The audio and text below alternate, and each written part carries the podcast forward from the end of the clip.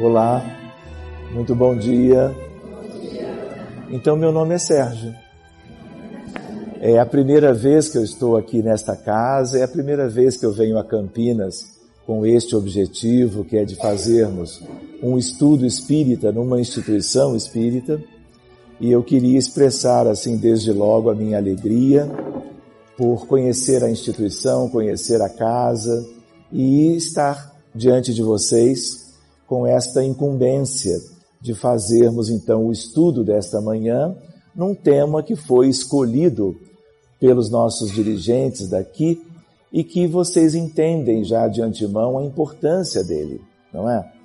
E acredito que muitos de vocês estejam aqui presentes em função até é, do próprio tema é, escolhido para a manhã de hoje. Né? A depressão é hoje uma grande epidemia mundial.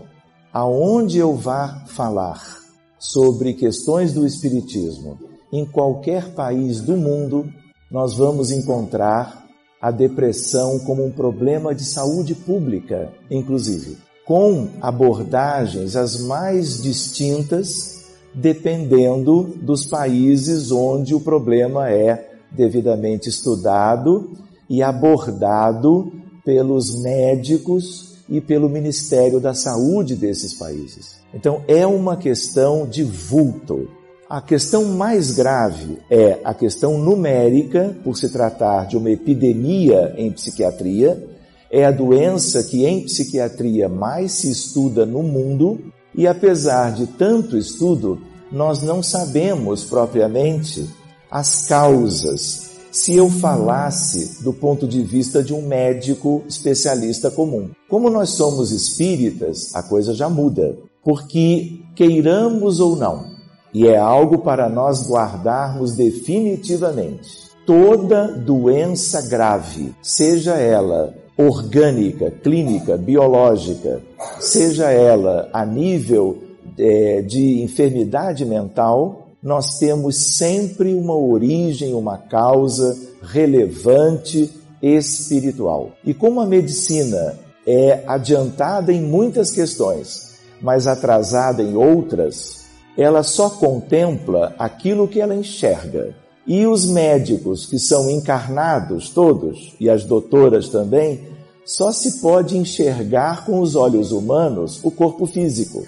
Então, as questões espirituais têm ficado de lado. E o grande mérito para uma grande mudança é da doutrina espírita, que por sua origem em Jesus, o Espírito de verdade, o Espiritismo veio para estabelecer fronteiras ou interfaces com todos os grandes campos do conhecimento humano no planeta Terra. Nós podemos fazer vínculo entre espiritismo e pedagogia, espiritismo e direito, espiritismo e filosofia e lógica, espiritismo e astronomia. Conversávamos ontem ontem a respeito disto. E temos uma interface muito importante que é entre a doutrina espírita e a medicina de um modo geral. A medicina só vai avançar numa perspectiva de acompanhar a regeneração da humanidade nos séculos do porvir a partir da doutrina espírita, como que deitando as suas luzes para que possamos compreender a doença, as doenças todas aos milhares e os doentes de um modo geral, cada um com as suas particularidades, em função de estarmos mudando de foco, sem deixarmos o foco no corpo mas procurarmos objetivamente, claramente, é, a ideia de que as raízes das grandes enfermidades ou doenças, essas raízes residem a nível da nossa alma, do nosso espírito imortal, reencarnados na Terra, sem deixarmos de lado a ideia de que os desencarnados também são doentes. Nós talvez não imaginássemos isso. É claro que o mundo espiritual se divide em esferas. Enquanto que os encarnados, nós vivemos todos no mesmo sítio, na crosta ou na superfície da terra, no mundo espiritual todos nós temos um lugar. estejamos na erraticidade entre uma vida e outra, estejamos agora encarnados, quando dormimos, nós temos o nosso lugar. E esse lugar é de acordo com o quê? Com a carteira de identidade, quantos carimbos ela tem? Ela, ela é de acordo com a nossa situação espiritual, que é inteiramente moral. Evolução espiritual é que diz quem somos e, por consequência, onde vivemos. E aí o que, que acontece? Doentes no mundo espiritual são incontáveis. E falamos inclusive de doenças físicas nos desencarnados, porque são doenças que têm a ver com o perispírito, que segue com a patologia quando volta para o mundo espiritual. Ou vocês acreditam que quando desencarnamos todos, a partir das doenças mais graves, nós chegamos no mundo espiritual, somos todos maravilhosamente bem recebidos pelos espíritos angélicos e vamos buscar cada um o nosso lugar em os, nos lugares mais interessantes da vida espiritual. Se uma pessoa desencarna por infarto do miocárdio, por um acidente vascular encefálico, por uma neoplasia extensa grave com metástases, com uma pneumonia grave com insuficiência respiratória aguda que evoluiu para o óbito. Como é que acontece do outro lado? Nós vamos simplesmente mudar de realidade mas em geral, em média, vamos levando tudo que nós estávamos vivendo recentemente, porque mesmo sem o corpo, aonde que a doença tinha começado? A nível do perispírito, por sua vez antes, a nível da alma imortal. Verdade? É simples é, é, fazermos reflexões assim. Então, o nosso tema é melhor que eu entre logo nele, porque senão até às três da tarde não vai dar para a gente ver aquilo que a gente gostaria. Então vamos é, enfocar um pouquinho algumas questões aqui.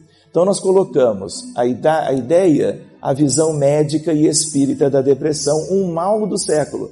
E isso é uma visão modesta, porque talvez não seja de um século só. Nós estamos num século que é novo, relativamente. Mas nós vamos viver situações da medicina de hoje ainda por muito tempo. E quanto mais nós esclarecermos para nós mesmos as questões espirituais envolvidas na medicina da alma, nós vamos adiantar o processo e vamos poder trabalhar mais e melhor no sentido da prevenção, que é toda espiritual, e no sentido de, uma vez havendo a depressão, nós termos mais mecanismos de abordá-la melhor e assim por diante. Muito bem, é, apenas um slide inicial. Depressão, doença do corpo ou da alma? Nós já temos a resposta. Mas a ideia qual é? Depressão. Os psiquiatras que não reconhecem a importância da alma, não entendem a alma como precedente à vida e a sucessora da vida física, quando se fala em alma em psiquiatria, é secreção do cérebro. Então não serve para nós. É limitado demais. Então, o que a psiquiatria fez até hoje na questão da depressão? Entendia e entende a neuroquímica cerebral, onde faltam os neurotransmissores e os antidepressivos. São medicamentos, são fármacos para aumentar as substâncias neurotransmissoras para o cérebro funcionar melhor. Mas aí o que, que acontece? Isso tudo é um efeito das causas espirituais. E aí o que acontece? A medicação é útil, os sintomas diminuem. Uma pessoa que tinha risco de suicídio, ela pode atenuar essa questão e ter uma vida relativamente próxima a uma vida normal. Mas aí eu pergunto para vocês: e da suspensão do antidepressivo? O que, que vai acontecer? A doença volta. Por que, que a doença volta? Porque a causa não foi contemplada. É sempre assim. Por isso que a gente não encontra quase numa abordagem meramente técnica psiquiátrica a cura da depressão. São casos eventuais. E a gente entende que mesmo nesses casos eventuais, não foram os antidepressivos, foram mecanismos ocultos e o merecimento daqueles doentes que fizeram com que a espiritualidade superior, de uma maneira velada, fizesse algo para que eles pudessem ficar livres daquele processo. muito mais do que uma suposição é, psiquiátrica de colegas que acreditam que a sua abordagem, seja psicoterápica, seja farmacológica, foi quem deu aquele resultado. Muito bem, reflexões. Vamos adiante. Então a ideia é de que é, na verdade, uma doença que é uma doença propriamente com consequências no corpo, mas uma doença do espírito. Uma visão médica e espírita da depressão, depressão e suicídio, a grande questão é esta. Primeiro que a depressão traz junto uma série de consequências na vida pessoal e na vida familiar e por conseguinte na sociedade. Mas a grande questão é a ideia que é o do risco do suicídio. De tal maneira que muitos doentes daquilo que nós chamamos de depressão grave cometem suicídio. E às vezes, como a primeira manifestação. E aí significa o quê? Que a depressão não foi diagnosticada antes. Não tendo sido diagnosticada, ela não foi abordada, não foi tratada. Outra ideia para nós, aspirina foi a medicação mais comumente prescrita na história da medicina, até surgir a depressão. Atualmente, as drogas mais receitadas, às vezes com razão clínica, às vezes porque o diagnóstico é um diagnóstico incorreto, os antidepressivos são as medicações que mais são utilizadas no nosso planeta na atualidade. E por prescrição médica, porque essa, esse tipo de medicação você não pode adquirir no balcão da farmácia, por causa das características e efeitos psicoativos desses fármacos. Os recursos espíritas na terapêutica da depressão. Vamos ver um pouco disso se houver tempo. Se não, voltamos um dia e recapitulamos. Muito bem, seguindo adiante, a ideia depressão grave, lembrando que em medicina qualquer doença pode ser leve, moderada ou grave, tanto doença física quanto doença mental. E aqui nós estamos falando propriamente de depressão grave, uma condição médica incapacitante que afeta a saúde geral do paciente, a família, o trabalho, a vida escolar, o sono, os hábitos alimentares e sexuais, ou seja, tudo. Nos Estados Unidos, 3,4 das pessoas, por cento, com depressão grave cometem suicídio. E outra questão numérica: dois terços das pessoas que se suicidaram tinham depressão grave ou outro distúrbio do humor. Então a relação é uma relação patente, nítida e muito conhecida de todos. Olha lá, aqui uma ideia do mapa né, em que a gente encontra pela Organização Mundial de Saúde há 10 anos atrás, uma ideia que praticamente se repete hoje. E a ideia qual é? Por exemplo, África tem depressão? Tem, mas não tem estatística por causa da pobreza, da miséria, especialmente a África subsaariana, que é a mais pobre. Então ela é amarelinha, não é por outra razão. E o que, que é mais comum em depressão? Os que estão em vermelho. Então nós vamos encontrar Estados Unidos, vamos encontrar a Índia e de toda a América Latina, olha quem é que está em primeiro lugar: o Brasil. Muito bem, a Rússia também é uma questão talvez de estratégia, de falta de pesquisas, e na Europa nós vamos encontrar aqui a França, não é? E reparem que apesar de Estados Unidos ter uma separação com um dos seus estados, que é o Alasca, no Alasca também tem depressão. Brincando, esquimó deprime. Sigamos adiante, eu acho que é aqui. Muito bem, pessoas com depressão, existem pessoas desconhecidas, a maioria, mas um ou outro caso de pessoas notáveis, pessoas que foram conhecidas pelas mais diversas razões. Então, por exemplo, vocês têm ideia de alguma coisa sobre a vida deste espírito maravilhoso que é Alberto Santos Dumont, o pai da aviação. E dramas que ele viveu, que a gente não vai entrar, é outra palestra, e que tem a ver propriamente com uma depressão grave, quando ele se deu conta do que, que a humanidade fazia com os aviões que ele acabava de começar a desenvolver na ideia do mais pesado do que o ar, podendo voar. E a ideia foi tipicamente a guerra. Tanto a guerra, já a Primeira Guerra Mundial na Europa, mas quando houve o uso de aviões no Brasil, numa revolução aqui dentro, que envolvia São Paulo, inclusive, ele não suportou e cometeu suicídio. Mas nós poderíamos conversar um pouco mais, mas quem sabe numa outra oportunidade. Abraham Lincoln, que aqui está, né, que foi muito melhor conhecido no Brasil a partir do filme que contava a vida dele. Winston Churchill, William James. Quem é o William James? Um psicólogo. E apesar de psicólogo, se tornou espírita, é, enviou pela mediunidade de Francisco Cândido Xavier mensagens sobre doutrina espírita, é um dos espíritos que cuidam do movimento espírita nos Estados Unidos. Estivemos numa oportunidade, é, de certa maneira, como interlocutores, mas ele viveu o drama da depressão, mas sem cometer suicídio. Pois bem, a ideia qual é? Mesmo profissionais da área. Quantos profissionais da área cometem suicídio quando se veem em condições muito difíceis e são da psiquiatria, da psicologia ou da psicoterapia? Muito bem, a ideia de Tennessee Williams, o escritor, e aquele que é muito conhecido no campo da pintura, que tem um jeito de pintar um estilo inconfundível e que está de volta. Espírita, a gente tem que tomar um cuidado. Quando a gente diz está de volta, a gente pensa reencarnou aonde? E como a gente é brasileiro, a gente já fica pensando, olha, que estado que foi? Será que é perto lá de casa? É vizinho? Não é? Porque quando é gente boa, a gente quer perto. Não é ou não é? Muito bem, mas não é nesse sentido. É em função da mediunidade de psicopictografia. A pintura mediúnica. E ele é um espírito da equipe de Renoir, que é por ter a hierarquia espiritual mais elevada, é quem comanda, quem é, dirige a equipe de pintores que trabalham por médiums é, em alguns lugares do Brasil e muito frequentemente na Europa também. A gente teve a oportunidade de conhecer alguns deles, como vocês também tiveram.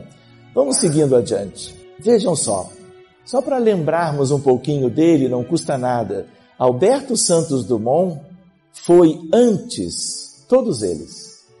Marco Polo já bastava. Cristóvão Colombo, Bartolomeu de Gusmão, Montgolfier e depois Santos Dumont. E já voltou está no Brasil reencarnado, vivendo certas questões em função de uma escolha triste quando do processo de suicídio.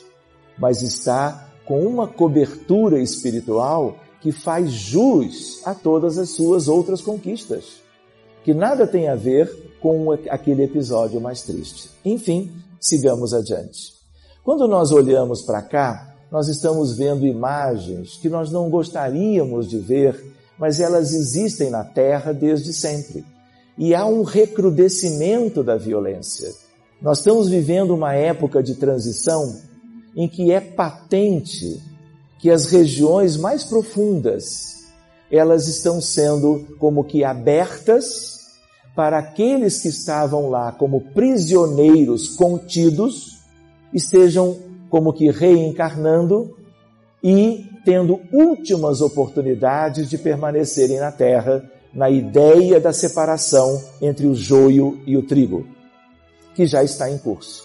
Seguindo adiante a ideia, uma epidemia mundial, já tínhamos anotado, acentuação das consequências das imperfeições espirituais da humanidade. Alguém tem dúvidas que tudo isto que nós estamos lembrando das doenças mentais e da depressão é efeito e não causa?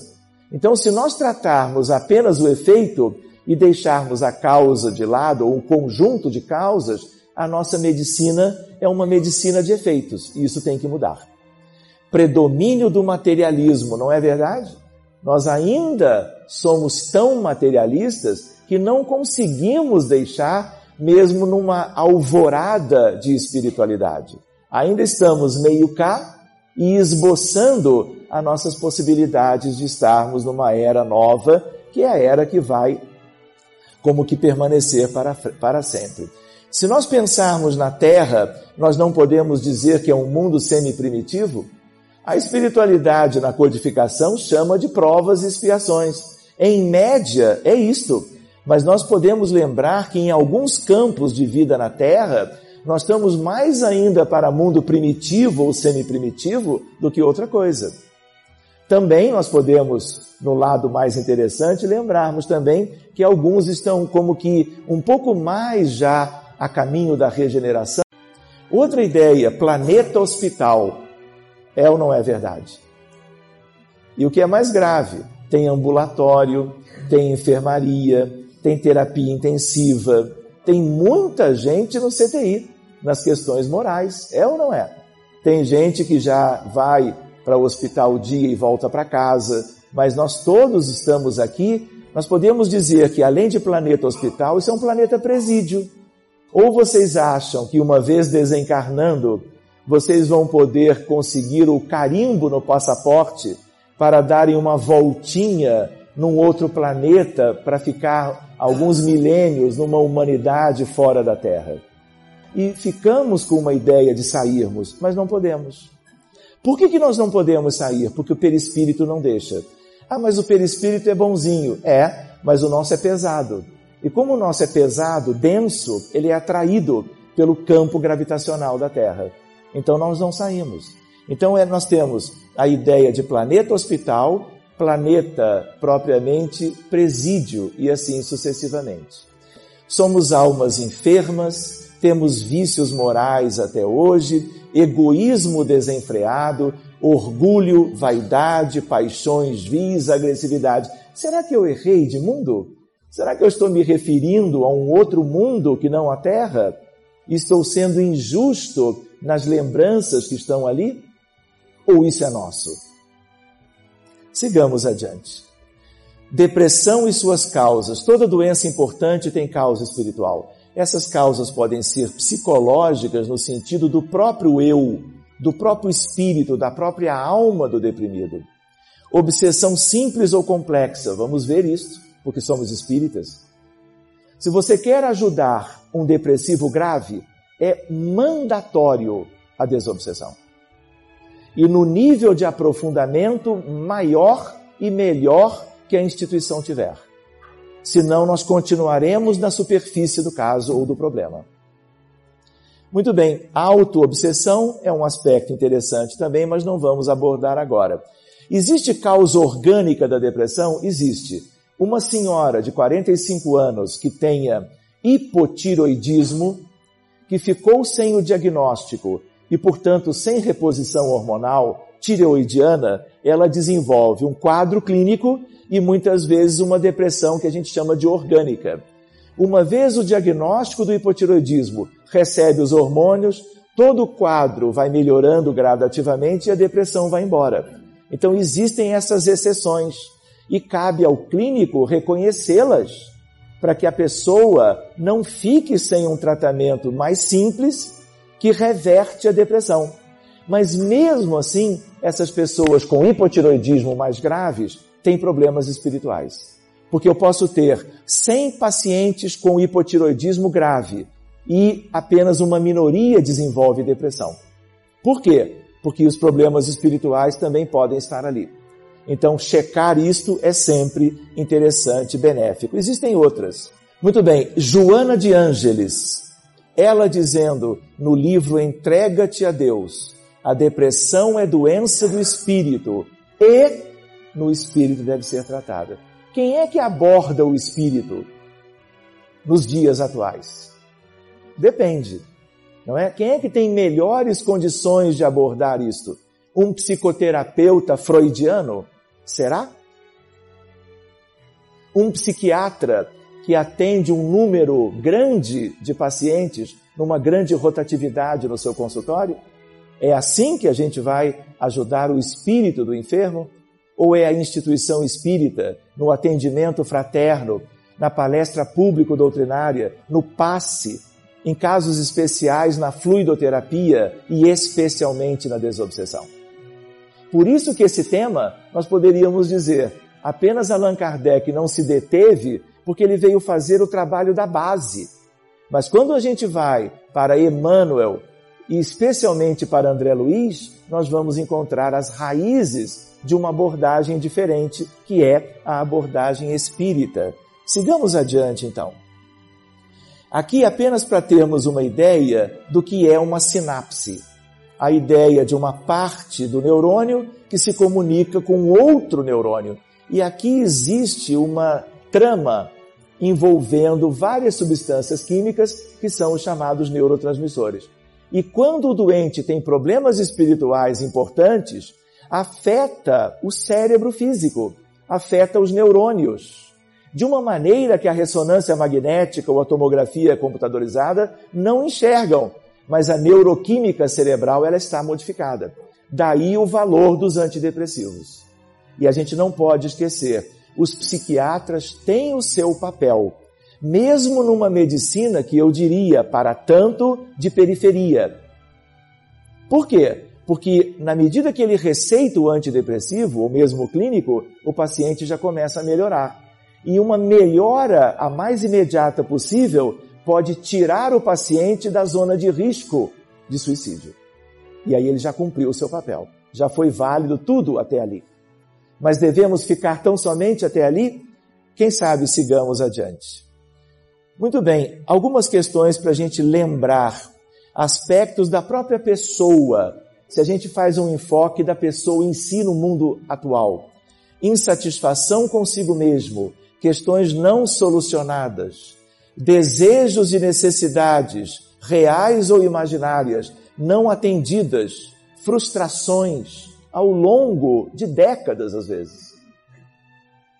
Melancolia e desinteresse pela vida, fuga do mundo que lhe é hostil, uma hostilidade real ou uma hostilidade aparente. Cada caso é um caso.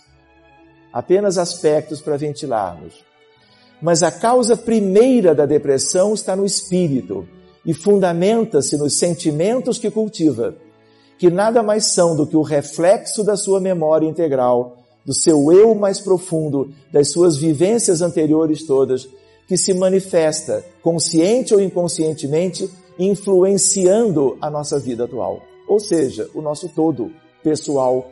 Então nós nunca podemos dizer que o problema da depressão está nos outros, nos familiares que eventualmente possam nos ter tratado de uma maneira indevida, ou nos espíritos obsessores que possam gravitar em torno de cada caso. Na essência, somos nós. Mas esses outros fatores também podem ter uma importância muito grande. Sigamos. Os sentimentos e os pensamentos estabelecem a sintonia mental que provoca a associação com afins, gerando processos obsessivos que necessitam ser atendidos na assistência espiritual, pois agravam os sintomas e dificultam a recuperação. Não é assim que a gente pode intuir? Com muita simplicidade? Pois bem, outra questão para nós, grave, dentro da grande epidemia depressão em adolescentes e jovens é a maior causa de suicídio na maioria dos países do mundo. Suicídio em países desenvolvidos entre a primeira e a terceira causa de óbito de jovens entre 15 a 25 anos de idade. Olha o tamanho do problema. Se é uma pessoa de idade que comete o suicídio, é uma questão grave também. Mas vocês imaginam pessoas jovens, às vezes crianças, que cometem suicídio. A encarnação inteira se perdeu. Ele volta de uma maneira traumática e agravada para a realidade do mundo espiritual após a morte ou a erraticidade, e com suas graves consequências. De tal maneira que no Brasil é a terceira causa de óbito nessa faixa de idade. Ou seja, é problema nosso aqui dentro também? Claro que é. Brasil nós não precisamos pensar na Austrália, na Nova Zelândia, nos Estados Unidos ou na França. Nós temos que prosseguir. Muito bem. Quando eu olho para cá, que imagem que é esta? Ela sugere o quê? Um encarnado ou um desencarnado? Encarnado, naturalmente, porque temos corpo físico, temos o perispírito e temos a alma, usando a terminologia da codificação. Verdade? Eu pergunto para vocês, a psiquiatria contempla o quê? O cérebro. Tudo na medicina comum está ali. Mas aonde que a, a depressão e outras enfermidades mentais têm origem? Aqui. Nós podemos ter esta vida sem perispírito? Podemos. Podemos. O perispírito é um agente quintessenciado de matéria sutil para nossos espíritos ou almas viverem nos mundos, nas muitas moradas da casa do Pai. Então é um instrumento, Mas esse instrumento, ele recebe tudo que há aqui, porque tudo que há aqui passa para ele, e dependendo dele, passa para o corpo. Por isso que a neuroquímica é alterada, ela se alterou antes no cérebro perispiritual. O perispírito tem os mesmos órgãos que o corpo físico. Ele não é o modelo organizador biológico. A gente que é do lado de cá agora, a gente fica pensando que o perispírito, ele é como que plasmado pela nossa condição biológica de uma condição humana estruturada assim. Mas é o oposto. Senão, seria o corpo o modelo organizador do perispírito. Mas é o perispírito o organizador da biologia. Mas essa é, uma, é um estudo lindo, um seminário sobre perispírito. Mas fica para, quem sabe, 2016. Vamos adiante buscando algumas coisas que sirvam para. Então nós não podemos esquecer que temos que cuidar dos dois. Por exemplo, a desobsessão cuida de quem? Cuida do corpo, cuida do perispírito e cuida da alma.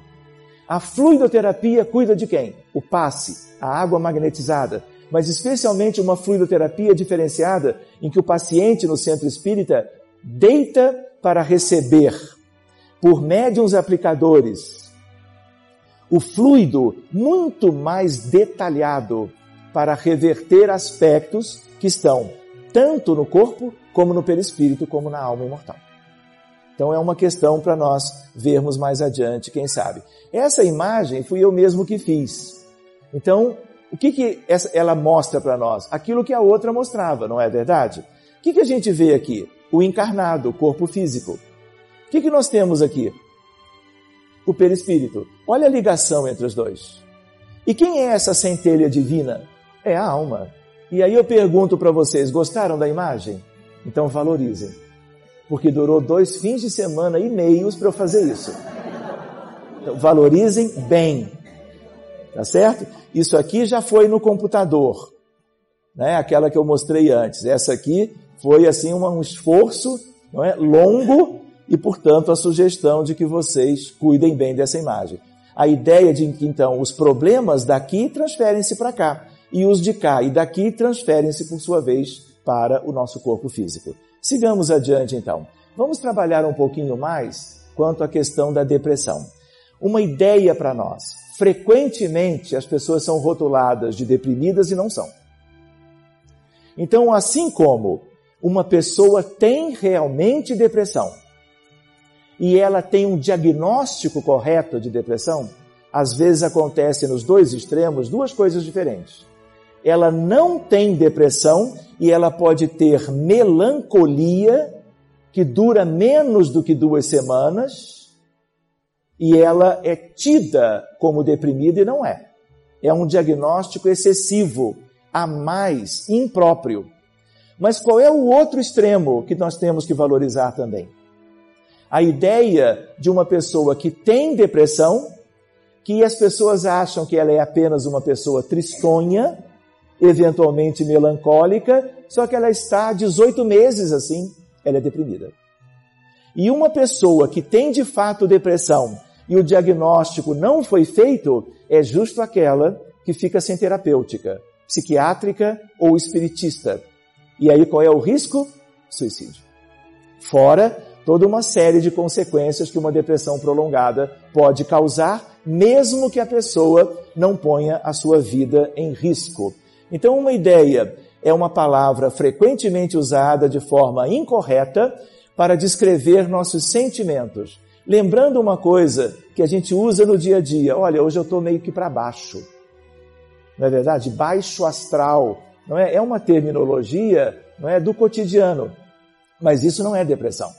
Tudo depende de quanto tempo dura e qual é a intensidade. Passou de duas semanas é problema. A depressão, enquanto evento psiquiátrico, é uma doença, como outra qualquer, que necessita tratamento. Exigir tentativas de reagir, distrair-se, de se divertir para superar os sentimentos negativos nem sempre ajuda. E às vezes é ruim, porque atrasa a melhor abordagem, que é técnica seja no atendimento fraterno da casa espírita, seja a nível do ambulatório de doença mental. A gente lembra, temos uma causa para explicar essa dificuldade. Quem é que gosta de ter, é, vamos dizer assim, um rótulo de um problema mental? Quem é que gosta que marquem para nós uma consulta propriamente na área da psiquiatria? A gente receia, a gente tem um pouco de vontade de que nada disso nos ocorra e que a gente não tenha que viver os estigmas relacionados às consultas psiquiátricas, à medicação própria para certas coisas nessa especialidade. E isso traz dificuldades. Perde-se um pouco a naturalidade de buscar auxílio. Pois bem, importante ouvir quem se sente deprimido e orientar a procurar um profissional quando percebe que não se trata apenas de tristeza. Depressão associado à piora da qualidade de vida e uma maior morbidade e mortalidade. O que é morbidade? Doenças que vêm junto. Uma pessoa deprimida pode não perceber ou não valorizar sintomas de cardiopatia, sintomas de transtornos outros, e aí isso vai comprometer o auxílio também às outras questões médicas que ela possua. De tal maneira que maior mortalidade, porque o deprimido morre mais. Querem ver um exemplo que é até da minha área? Como cardiologista, a gente trabalha há anos em terapia intensiva. E aí nós lidamos em unidades coronárias com pacientes com infarto do miocárdio, com angina instável e outras questões cardiovasculares. Se nós analisarmos pesquisas dos últimos 8, 10 anos, nós vamos encontrar uma coisa inusitada, que não se podia imaginar e que hoje todo mundo conhece os especialistas dessas áreas. A ideia de que por, se eu pegar, por exemplo, doença arterial coronária está ligado à aterosclerose. A aterosclerose tem por detrás os fatores de risco. Os diabéticos, os hipertensos, os que têm história familiar de doença coronária, os fumantes, os sedentários e assim por diante, existem outros. Hoje, depressão é um fator de risco isolado. O doente deprimido faz mais cardiopatia coronariana. Mesmo que ele não tenha os outros fatores de risco. Ele tem mais risco porque é deprimido. Se na nossa unidade eu pegar 100 doentes infartados, nenhum deles tem depressão e eu comparar com 100 doentes infartados, todos com depressão, numa estatística avaliada no curso de oito anos, os doentes com infarto e com depressão, ainda no hospital, morrem o dobro. E não é da depressão, é da doença cardíaca. Olha a gravidade disso, gente. E se é assim, assim como nós temos vínculo entre doença cardiovascular e depressão, nós podemos ter vínculo com várias outras doenças e essa, esses vínculos estão sendo procurados. Por exemplo, o doente de neoplasia ou câncer que deprime, ou que já era deprimido antes, ele terá um prognóstico diferente. Isso é nítido. Faltam apenas as estatísticas para comprovar que supostamente virão logo ali adiante. Piora a percepção do indivíduo quanto à sua própria saúde, a prevalência varia de 1 a 25% dependendo da comunidade, e o grande problema é o risco de suicídio. Só para nós trabalharmos um pouco na área, acredito que muitos de vocês sejam trabalhadores de instituições espíritas ou de é, núcleos que favoreçam a manutenção da vida, a valorização da vida, o atendimento fraterno, por exemplo, ao telefone, a ideia, sintomas de depressão variados. Quais são os mais comuns? Perda de energia ou interesse humor deprimido, dificuldade de concentração, alterações do apetite e do sono, lentificação das atividades físicas e mentais, sentimento de pesar ou fracasso, sintomas corporais, sensação de desconforto no batimento cardíaco ou palpitações, constipação intestinal, dores de cabeça, dificuldades digestivas, períodos de melhoria e de piora, de tal maneira que quando parece que vai causar preocupação, melhora, mas depois volta. Então é um fenômeno que oscila, como se fosse uma senoide. Geralmente tudo se passa gradualmente, normalmente não apresentando todos os sintomas simultâneos. O que é tudo gradualmente? As coisas têm uma, um surgimento que não é abrupto, é lento e gradual. E aí as pessoas vão se acostumando e vão dizendo: ah, é por causa do meu trabalho, ah, é por causa daquele familiar, vamos dizer assim, que me incomoda. Ah, é por causa do clima, porque moro em Londres, onde tem o fog londrino, que tende a ter mais depressão por isso. Mas será que é apenas isso, só se justificar e não fazer o resto? Seguindo adiante, é comum, como disse antes, que as pessoas tenham explicações para o que está acontecendo com elas, julgando sempre ser um problema passageiro. Por exemplo, eu estou assim porque eu não gosto do meu trabalho. Se não fosse isso, eu estaria bem. Então, isso é uma tentativa natural, tanto da própria pessoa, quando ela pode, quanto de pessoas à sua volta, no trabalho ou na família, dizer: não, Fulano está assim porque perdeu de, de repente um ente querido e sente a falta. Isso também existe. Existem pessoas que se deprimem com gravidade por causa da perda de entes queridos. E aí nós temos que valorizar o que o Espiritismo também pode ajudar e esclarecer nesse sentido. Não há um capítulo na doutrina espírita sobre isso? Perda de entes queridos? É uma questão muito séria quando contempla uma pessoa, uma família, especialmente quando são crianças, jovens, e que partiram de uma maneira é, traumática e uma maneira súbita, sem dar tempo de uma preparação para aqueles que permanecem no seio familiar. São questões humanas, às vezes muito difíceis, e às vezes algumas pessoas reagem se tornando melancólicas, daí deprimidas e assim por diante. O que, é que nós precisamos fazer? Ajudar. Reconhecer, diagnosticar e ajudar. Sigamos adiante. Sintomas que podem vir associados aos centrais, dificuldade de tomar decisões, começar a fazer suas tarefas, sempre retardando, protelando, dificuldade de terminar as coisas que começou, irritabilidade ou impaciência, inquietação. Posso brincar? Parece que nós todos somos deprimidos. Quem é que não se identificou com aquela lista? Todo mundo. Mas uma coisa são essas questões de, de pinceladas não é? De momentos. É? Campinas eu acho que não é assim, mas vai morar no Rio de Janeiro e vai não ter irritabilidade ou impaciência no trânsito de uma cidade grande, de uma metrópole. Entende? A gente entende provas, expiações e testes. Um deles é o trânsito. Não é? Nós temos ideia, muitas vezes, de uma parte de nós mesmos diante de certas circunstâncias. As nossas reações vão dizer um pouco disso. E a gente às vezes não se controla, não é verdade? Achar que não vale a pena viver, desejo de morrer, chorar à toa, pensamentos negativos, pessimismo, desesperança, sentimento de pena de si mesmo, culpas injustificáveis, queixas frequentes, boca ressecada, perda de peso e apetite, insônia, perda da libido ou desejo sexual. E aí, então, quem não tinha se identificado antes se identifica agora, não é verdade? Eu não vou pedir para nós levantarmos o braço, e eu já levanto primeiro o meu também, mas a ideia é de que nós estamos nisso, mostrando que essas questões que nos visitam a todos quase, não é? Elas têm a ver com o problema que nós estamos estudando.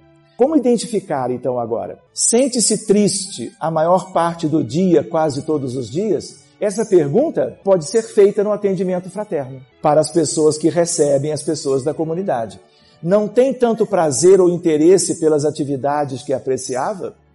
Movimenta-se mais lentamente que o habitual ou não consegue ficar parado? Sentimentos de desesperança, desprezando-se como pessoa, se culpando pela doença ou pelo problema dos outros, sentindo-se um peso morto na família? Ideias suicidas, duração de pelo menos duas semanas, é depressão. Mais um pouco daquela lista. Lembrando que aquela lista, gente, não é que a pessoa deva ter tudo aquilo. Ela pode ter dois ou três aspectos, três ou quatro da outra lista. O que é importante é o bom senso em somar essas coisas e sentir da parte do paciente aquilo que tenha peso, especialmente o tempo de duração. A ideia das duas semanas é um critério da Organização Mundial de Saúde. Existem várias intervenções possíveis, aspectos sociais, centros de convivência, reinserção, grupos de artes, esporte, música, marcenaria, costura, que muitas casas espíritas oferecem, especialmente a questão de uh, propriamente música e uh, costura, não é? grupos para elaboração de roupas para a comunidade carente, tudo isso é válido. Terapia comunitária, aspectos psicossociais, grupo de apoio psicológico, grupo psicoeducativo para familiares, porque a família adoece junto quando a depressão é grave. Quando eu digo adoece junto, é naquele sentido mais leve de que é, existem consequências para todos. E cada um integrante vai reagir do seu jeito, de acordo com as suas possibilidades atendimento individual e a questão medicamentosa com os antidepressivos. Outro problema, a ideia da infância e da adolescência. Já tínhamos tocado nisto, mas é uma questão grave. Crianças, em torno de 1,2%, adolescentes, até 8%. Muitos adolescentes, em vez de manifestarem problemas daquela lista, apresentarão um mau rendimento escolar. E aí ele é mal interpretado se pensa, os pais e os mestres, que são outras questões e pode ser depressão, se manifestando com um rendimento ruim em sala de aula. Muito bem, algumas coisas que vocês já viram, queda do rendimento escolar. Uma questão típica de infância e adolescência. Filhos de pais separados. Um drama. Mesmo quando os pais conseguem conviver harmoniosamente. E especialmente perante os filhos. Em geral, não acontece isso são contendas, são disputas, são dramas. E as crianças, justo numa fase tão delicada da sua formação, da sua é, da confirmação do processo reencarnatório, estão às voltas com questões que podiam ser, dentro de certos casos, evitados. Mas é um problema de saúde pública, nós poderíamos dizer, que afeta o mundo inteiro de tal maneira que as fobias, as preocupações com seu próprio corpo, quantos jovens olham para si no espelho e não se sentem bem? E aquilo pode gerar problemas de autoestima, e os problemas de autoestima não trabalhados podem desaguar numa questão de depressão também. Depressão pós-parto. Todas as mulheres, com muita frequência pelo menos, numa situação de pós-parto, se sentem tristonhas, podem chorar, podem se sentir mais sensíveis emocionadas. Isto é uma coisa. Mas a depressão pós-parto, mesmo com um diagnóstico médico, é um grave problema que pode levar uma mãe a matar o filho, pode levar uma mãe a deixar os filhos desassistidos. Mas nós não vamos entrar nisso porque eu queria considerar uma outra questão. Mas vale a pena lembrar: metade das mulheres acometidas por essa tal tristeza. Entretanto, não tem prejuízo. Se inicia logo e vai durar umas poucas semanas. É leve e não requer nada demais, apenas suporte emocional da própria família, compreensão e auxílio no cuidado do bebê. Mas depressão pós-parto mesmo, se iniciada nos primeiros seis meses após o parto. diagnóstico se confunde com cansaço. Por quê? Porque a mulher que amamenta ela emagrece. O leite requer, na sua formação, o consumo vital e biológico da mãe, de tal maneira que isso pode significar que alguém interprete que é pelo aleitamento, e pode não ser. E aí nós vamos ver o risco para a mãe e o risco para a criança. Requer tratamento adequado, apoio psicológico e medicamentos, e tratamento espiritual, obviamente. E aí, muitas vezes, o que nós vamos encontrar? Desafeições espirituais, vinculando o espírito reencarnante agora e o pai ou a mãe, especialmente a mãe. Conflitos de outras épocas, que também podem se manifestar assim, ou poderão se manifestar no futuro nas dificuldades de relacionamento. Depressão no idoso. Por que o idoso é um, um grupo à parte?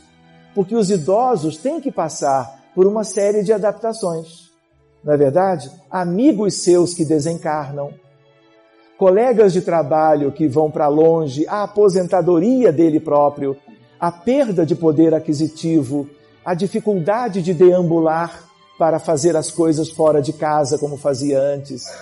Muitas vezes a autoestima é depreciada até pelos próprios familiares.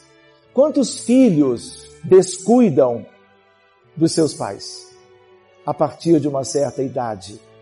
dentro de casa. Enfim, são problemas humanos de um mundo primitivo, semi-primitivo ou de provas e expiações como o nosso. Muito bem, mudança de papéis na família, no trabalho, na sociedade, crise de identidade, aposentadoria, perda financeira, da capacidade decisória, perda de independência, de autonomia, perda de parentes e amigos, diminuição dos contatos sociais pela distância, pelos valores, dependência, tempo, violência. Hoje é um outro problema. Quem é que sai de casa à toa hoje para dar uma voltinha por aí num horário qualquer? Tudo hoje tem que ser estudado. Se vale a pena, se não vale, se o risco é maior ou menor, com quem que eu vou para não ir sozinho? E o idoso vai tendo dificuldades maiores nesse sentido. Muito bem, dificuldades de se adaptar, mudanças rápidas, trabalhar as perdas orgânicas, porque ele ainda adoece. É o diabetes mellitus que surge, são as dores articulares próprias da terceira idade. Hoje, cada vez mais a consciência é maior e os idosos, de um modo geral, estão buscando recursos para manterem naturalmente uma vida biológica de melhor qualidade e poderem viver o dia a dia como os outros também vivem, com uma ideia de perda cada dia menos importante na sua vida pessoal. 30% da população idosa tem algum tipo de transtorno mental, sendo que demência e depressão são os problemas mentais mais comuns. Depressão e a casa espírita, atendimento fraterno. E o que, que nós temos como dirigentes que nos preocupar? Capacitação de trabalhadores que fazem os atendimentos. Isso não pode ser, vamos dizer assim, tão artesanal assim. Para esta questão, há que se estudar. E uma maneira é ventilar esse tema né, entre os colegas que trabalham na área. Recomendações básicas para os doentes e familiares: estudar a doutrina espírita. Primeiro ponto. Quando possível, porque tem doentes tão deprimidos que não adianta você trazê-lo para a palestra pública da casa espírita. Não vão assimilar, porque estão numa gravidade tal que o proveito é mínimo. Então, outros recursos têm que seguir na frente. Trabalho público, passes, água fluidificada, desobsessão e fluidoterapia é o principal, especialmente para depressões moderadas ou graves. Mas eu não posso esquecer de lembrar. Esquecer de lembrar do que? A depressão leve de hoje deixada correr livremente é a moderada de amanhã. A moderada de hoje, deixada fluir sem atendimento, é a grave do outro dia. E a mais grave ali adiante é o suicídio. Então é um encadeamento de aspectos de gravidade progressiva. Então toda depressão merece o seu diagnóstico e a sua abordagem. Se a gente pensar em medicina da alma, desobsessão, fluidoterapia e prevenção, na verdade, os dois elementos atuais e o espiritismo ajudando na prevenção, na ideia da evangelização, nos moldes que a casa espírita pode oferecer. Estudo de casos são centenas, mas nós buscamos um, dois ou três para vocês verem o que, que às vezes aparece numa doença chamada depressão. E isso é ilustrativo, por quê? Porque dá um, um caráter assim de uma coisa palpável para nós. E se eu mostro isso no centro espírita, todos assimilam muito bem. E hoje nós temos mostrado isso em fóruns de medicina. E aí causa um impacto diferente. Mas é a hora. Vamos ver um pouquinho? Muito bem, sigamos adiante. Deixa eu ver aqui quem que eu pus primeiro. Débora. Todos casos reais, obviamente. 44 anos, brasileira, casada, mãe de dois filhos diretora de empresa multinacional, ficou todo mundo interessado. Que Débora que é essa, não é? E aí gente começou a botar no Google para saber de quem eu estava falando. A partir disso eu mudei todos os nomes, estrategicamente, né? Muito bem. Passou a apresentar sintomas de depressão seis meses antes. Seis meses. Insônia, ideias suicidas nos últimos meses. Importante ganho de peso nesse período se tornou obesa. Por quê? Não saía de casa. Comia, comia, comia. Não é? Um apetite exacerbado e com pouca atividade física. Deixou o trabalho, deixou que outras pessoas cuidassem das crianças e foi delegando e ficando muitas vezes até em quarto escuro, deitada na cama. Uh, tratamento com antidepressivos em doses corretas sem melhora significativa. Levada pelo esposo ao centro espírita, sugerido no atendimento fraterno o óbvio. É muito óbvio. Por quê? Se a gente entende que por trás da depressão há espíritos, e mais do que espíritos, questões pendentes do passado, vinculando o doente aos espíritos, não é? Em papéis que muitas vezes se invertem. Os algozes de hoje foram as vítimas do passado. E há uma inversão simples na maioria dos casos, com uma grande cobrança de dívidas kármicas. Essa é a tônica. Seguindo adiante, sugerido desobsessão e fluidoterapia. Muito bem, estamos no caso da Débora, a tal diretora. Na desobsessão, os médiums observaram dois espíritos em forma fetal, pequenos, localizados na altura do abdômen, no que seria o campo de força, vórtice ou chakra solar que é um dos mais importantes que todos têm, apresentando ferimentos graves e ensanguentados. Nitidamente todos os médiums viram. Alguns médiums médicas estavam inconscientes e como que imóveis, mas grudados no chakra solar. Um outro espírito se comunica por uma outra médium, pela psicofonia e se mostra muito agressivo, com ódio da paciente, desejando vingança, pois se sentia como que assassinado por ela, por ocasião de um aborto provocado. Quando, nesta vida, lhe induzia as ideias suicidas. E este é um grande drama. Há quem associe os milhões e milhões de casos de abortos provocados ou induzidos no planeta por ano à epidemia de depressão. E esse é um caso palpável. Não é para se considerar apenas isto na origem da depressão, mas é um aspecto recente de uma história lamentável da humanidade recente que ainda não valoriza o desenvolvimento intrauterino e uma reencarnação que já começou. As consequências são inevitáveis. E a depressão é apenas um dos aspectos. Sigamos adiante, de tal maneira que a abordagem foi feita.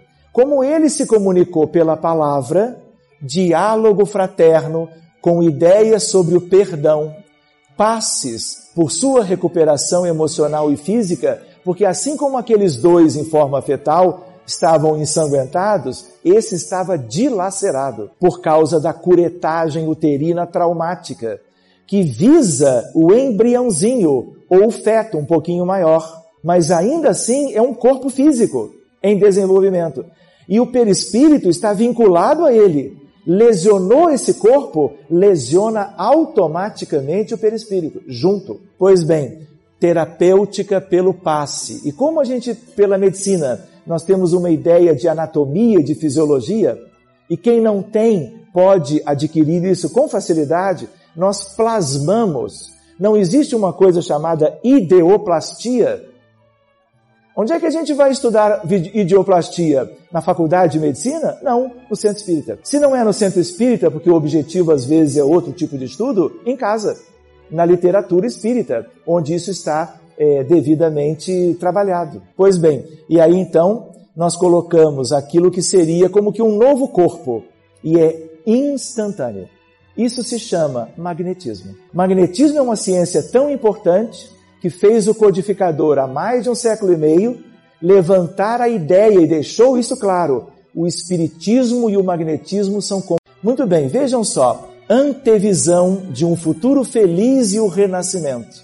Se ele não renasceu naquela família e não poderia renascer pelas limitações atuais da mãe, nós propomos e mostramos o projeto de uma nova vinda num lar que vai acolhê-los com todo o amor e com tudo aquilo que ele necessita para aproveitar a nova encarnação, ela ir adiante dentro do programa do alto e do ministério da reencarnação para tal pessoa, sem riscos agora do tipo que correu e que acabou culminando com o seu desencarne precoce. Foi encaminhado a um hospital de uma colônia em uma esfera espiritual superior, um hospital que nos dá cobertura para continuar o seu tratamento mostrando que aquilo é mesmo um desencarne e que outras providências também teriam que se somar às primeiras.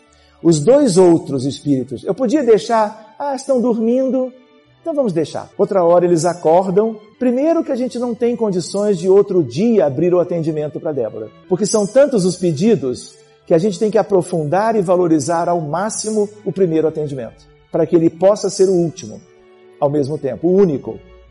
Outra questão, o fato de estarem dormindo significa que não estão sofrendo? O fato de não poderem dialogar ou se expressarem significa que nós podemos, podemos deixá-los de lado? Pelo contrário. E uma outra questão. Se eles estão vinculados a paciente, especialmente num chakra importante como o solar, mas mesmo que fosse um chakra secundário, não importa. Esse vínculo pesa sobre a economia espiritual e orgânica do paciente. Além do que, causa atraso espiritual para os dois. Quanto mais cedo ele for destacado dali e encaminhado para seguir o seu processo evolutivo, mais ganho e benefício ele tem. Quem tem ganho? Todos. A paciente, inclusive, porque a partir dali, aqueles três, que são espíritos que ela deveria ter trazido e não conseguiu, na verdade, eles agora vão seguir uma outra trajetória independente dela e ela vai seguir a sua independente deles. Seguindo adiante, os dois outros foram desligados do corpo da paciente, receberam tratamento fluídico com recursos da equipe, com melhora imediata dos ferimentos e cicatrização, levados para o mesmo hospital ainda. Vamos ver mais um caso ou um caso e meio? Vamos ver. Débora apresentou uma melhora progressiva de seus sintomas e em três semanas voltou à sua vida normal. Nenhum psiquiatra dos que a viram entendeu isso. Foi o antes e o depois. Uma reunião. Seu psiquiatra diminuiu a dose da medicação e dois meses suspendeu. Sintomas de depressão nunca voltaram. Curada. Até prova em contrário. Diagnóstico: depressão grave por causa das ideias suicidas e por outras questões próprias, produzida por obsessão simples, resultado de seus abortos induzidos, três na vida atual. Esse é um caso que não se precisa ir ao passado, a questões de vidas anteriores, tudo foi lamentavelmente construído agora. Aqui foram três, mas às vezes basta um espírito de um processo de aborto induzido. Letícia, posso contar? 22 anos, estudante de direito na UFRJ, começou a apresentar cefaleia intensa diária nos últimos cinco meses. Todos os exames, incluindo métodos de neuroimagem negativos, normais. Enxaqueca, arterite temporal, tumor, aneurisma e outros diagnósticos, todos excluídos. Porque é uma obrigação. Cefaleia persistente, intensa, incapacitante, é grave e pode ser qualquer uma dessas coisas. São 70 causas de cefaleia na medicina. Pois bem, tornou-se deprimida após dois meses abandonou a universidade, passava os dias todos em casa, muitas vezes na cama, com as janelas e portas fechadas. Quando ela mudava um pouco, era para ir um pouco na internet, falava um pouco com um, com o outro, ia para a geladeira, buscava as coisas, depois se deitava novamente. Fez uso de antidepressivos com pouca melhora. Seus pais a levaram a outros psiquiatras que mudavam a medicação e as doses mas ainda assim sem resultado satisfatório. Uma vizinha sugeriu que fosse a um centro espírita e ela foi lá, naquele de Copacabana. Desobsessão revelou que estava sendo torturada, sobretudo na cabeça, por um grupo de espíritos quando ela se desdobrava, dizíamos, quando a sua alma saía do corpo durante a noite. Ela, na verdade, passou a ser perseguida quando eles a identificaram na vida atual e não a deixaram mais. E aí eles foram mantendo uma perseguição intensa durante todos os dias e todas as noites. Vamos ver o que é isso. Numa outra existência, ela tinha sido, na última inclusive, homem, oficial nazista em Auschwitz-Birkenau, perto de Cracóvia, 70 quilômetros de Cracóvia, na Polônia. Ele tratava os prisioneiros com muita violência, indiferença e maldade. Aliás, a tônica dos campos de extermínio. A tônica. E havia torturado vários pessoalmente, alguns até a morte. Alguns deles não o tinham perdoado e, desejando vingança, passaram a persegui-la quando a reconheceram na vida atual. na maioria eram antigos judeus ricos, porque ficaram sem as suas condições materiais, perderam tudo, russos, que foi um, um grupo e um dos povos mais vitimados na Segunda Guerra Mundial nos campos de concentração, e muitos deles eram ciganos que também eram é, preteridos pelos irmãos aqueles do nazismo.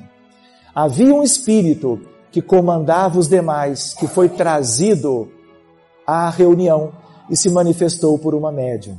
Veio expressando sua revolta e ódio.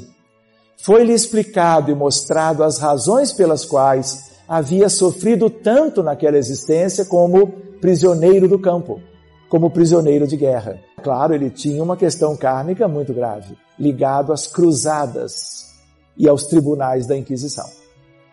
O que não quer dizer, jamais poderíamos dizer isso, que todas aquelas vítimas teriam aspectos semelhantes, mas no sentido kármico, sim. Porque ninguém vai viver aquelas situações apenas por uma questão casual, e sim por questões causais, kármicas. Pois bem, foi-lhe mostrado e encorajado a desistir de seu propósito, mostrado um futuro de recuperação e felicidade, nós podemos, porque nessa esfera do mundo mental, nós podemos trabalhar o passado e o futuro com a maior naturalidade. O tempo não corre no mundo mental nos parâmetros que nós conhecemos quando estamos encarnados. Saltos quânticos para o passado ou para o futuro podemos fazer livremente em meio a questões do magnetismo é, que Kardec também estudou à sua época. Junto dos magnetizadores, e tudo que ele escreveu sobre magnetismo de cura, sobre mediunidade de cura, tem a ver com essas questões, claro. Muito bem, sendo encaminhado a uma cidade do mundo espiritual, onde retomaria o seu processo evolutivo. Propôs-se espontaneamente quando ele se viu nesse futuro abençoado e feliz, e ele lembrou que ele era o comando de centenas de espíritos, desde 1942 até o dia que esse trabalho aconteceu, essa tal reunião, ele imediatamente quis levar todos. E aí nós cuidamos de todos os demais para que eles, com suas dificuldades perispirituais, pudessem receber os benefícios da equipe espiritual da casa e da causa, porque para certas coisas não são apenas os espíritos superiores da casa. Há que se recorrer a uma equipe de mais alta hierarquia para entrar nesses domínios. Os demais, quase duas centenas, foram desconectados do caso por ação fluídica magnética, convencidos pelo chefe do grupo a deixá-la e a o seguirem. Letícia recebeu passes e água magnetizada por um mês.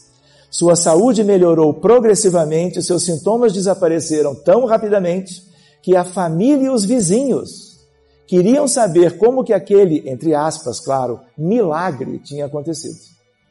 Porque eles tinham acompanhado o período precedente. Três meses depois, ela deixou de ir ao psiquiatra, pois já havia retomado a sua faculdade e voltara a ter uma vida normal. Não vamos trabalhar tanto a ideia da prevenção, mas não podemos esquecer a educação dos sentimentos, a reforma íntima. Isso é uma vacina para não adoecermos no futuro. Não é verdade que nós estamos fazendo a colheita? A semeadura não era livre e é livre até hoje? E a colheita é esta, e ela é obrigatória. Então, o que nós temos que fazer numa ideia de não adoecermos de futuro, seja da depressão ou de um mal qualquer? Semearmos o bem e não semearmos o mal. Porque às vezes nós fazemos um pouco de cá, um pouco de lá. Também não serve. Mas se já fazemos o bem, já é melhor. Mas nós não podemos esquecer que temos a luz do conhecimento que esclarece e que norteia ou deveria nortear a nossa caminhada quando encarnados aqui. E se norteia como encarnados, norteará, obviamente, muito mais facilmente como desencarnados. Cultivo das virtudes que nós ainda temos em caráter, vamos dizer assim, rudimentar. O altruísmo, a pacificação, a solidariedade, a fraternidade, a caridade desinteressada, a ideia da importância da prece. Vocês lembram os casos em que à noite eles eram mais hostilizados? A nossa prece ao deitarmos, ao adormecermos, a nossa preparação para onde nós temos ido quando nós adormecemos. Ninguém sabe. Vínculo com ela, com a vida espiritual superior, espiritualização de tudo, finalidade da existência e valorização da vida, conhecimento e cumprimento. Também não adianta só conhecer. Conhecer para cumprir, porque é difícil cumprir sem conhecer as leis de Deus de um modo geral. Vamos deixando a ideia de que prevenção pela evangelização das crianças, dos jovens e dos adultos, prevenção de depressão. Para casos leves, os recursos da casa espírita comuns e o evangelho no lar. Casos graves, desobsessão e fluidoterapia. Só para vocês terem uma ideia de que os tempos estão mudando, também em outros aspectos e sentidos.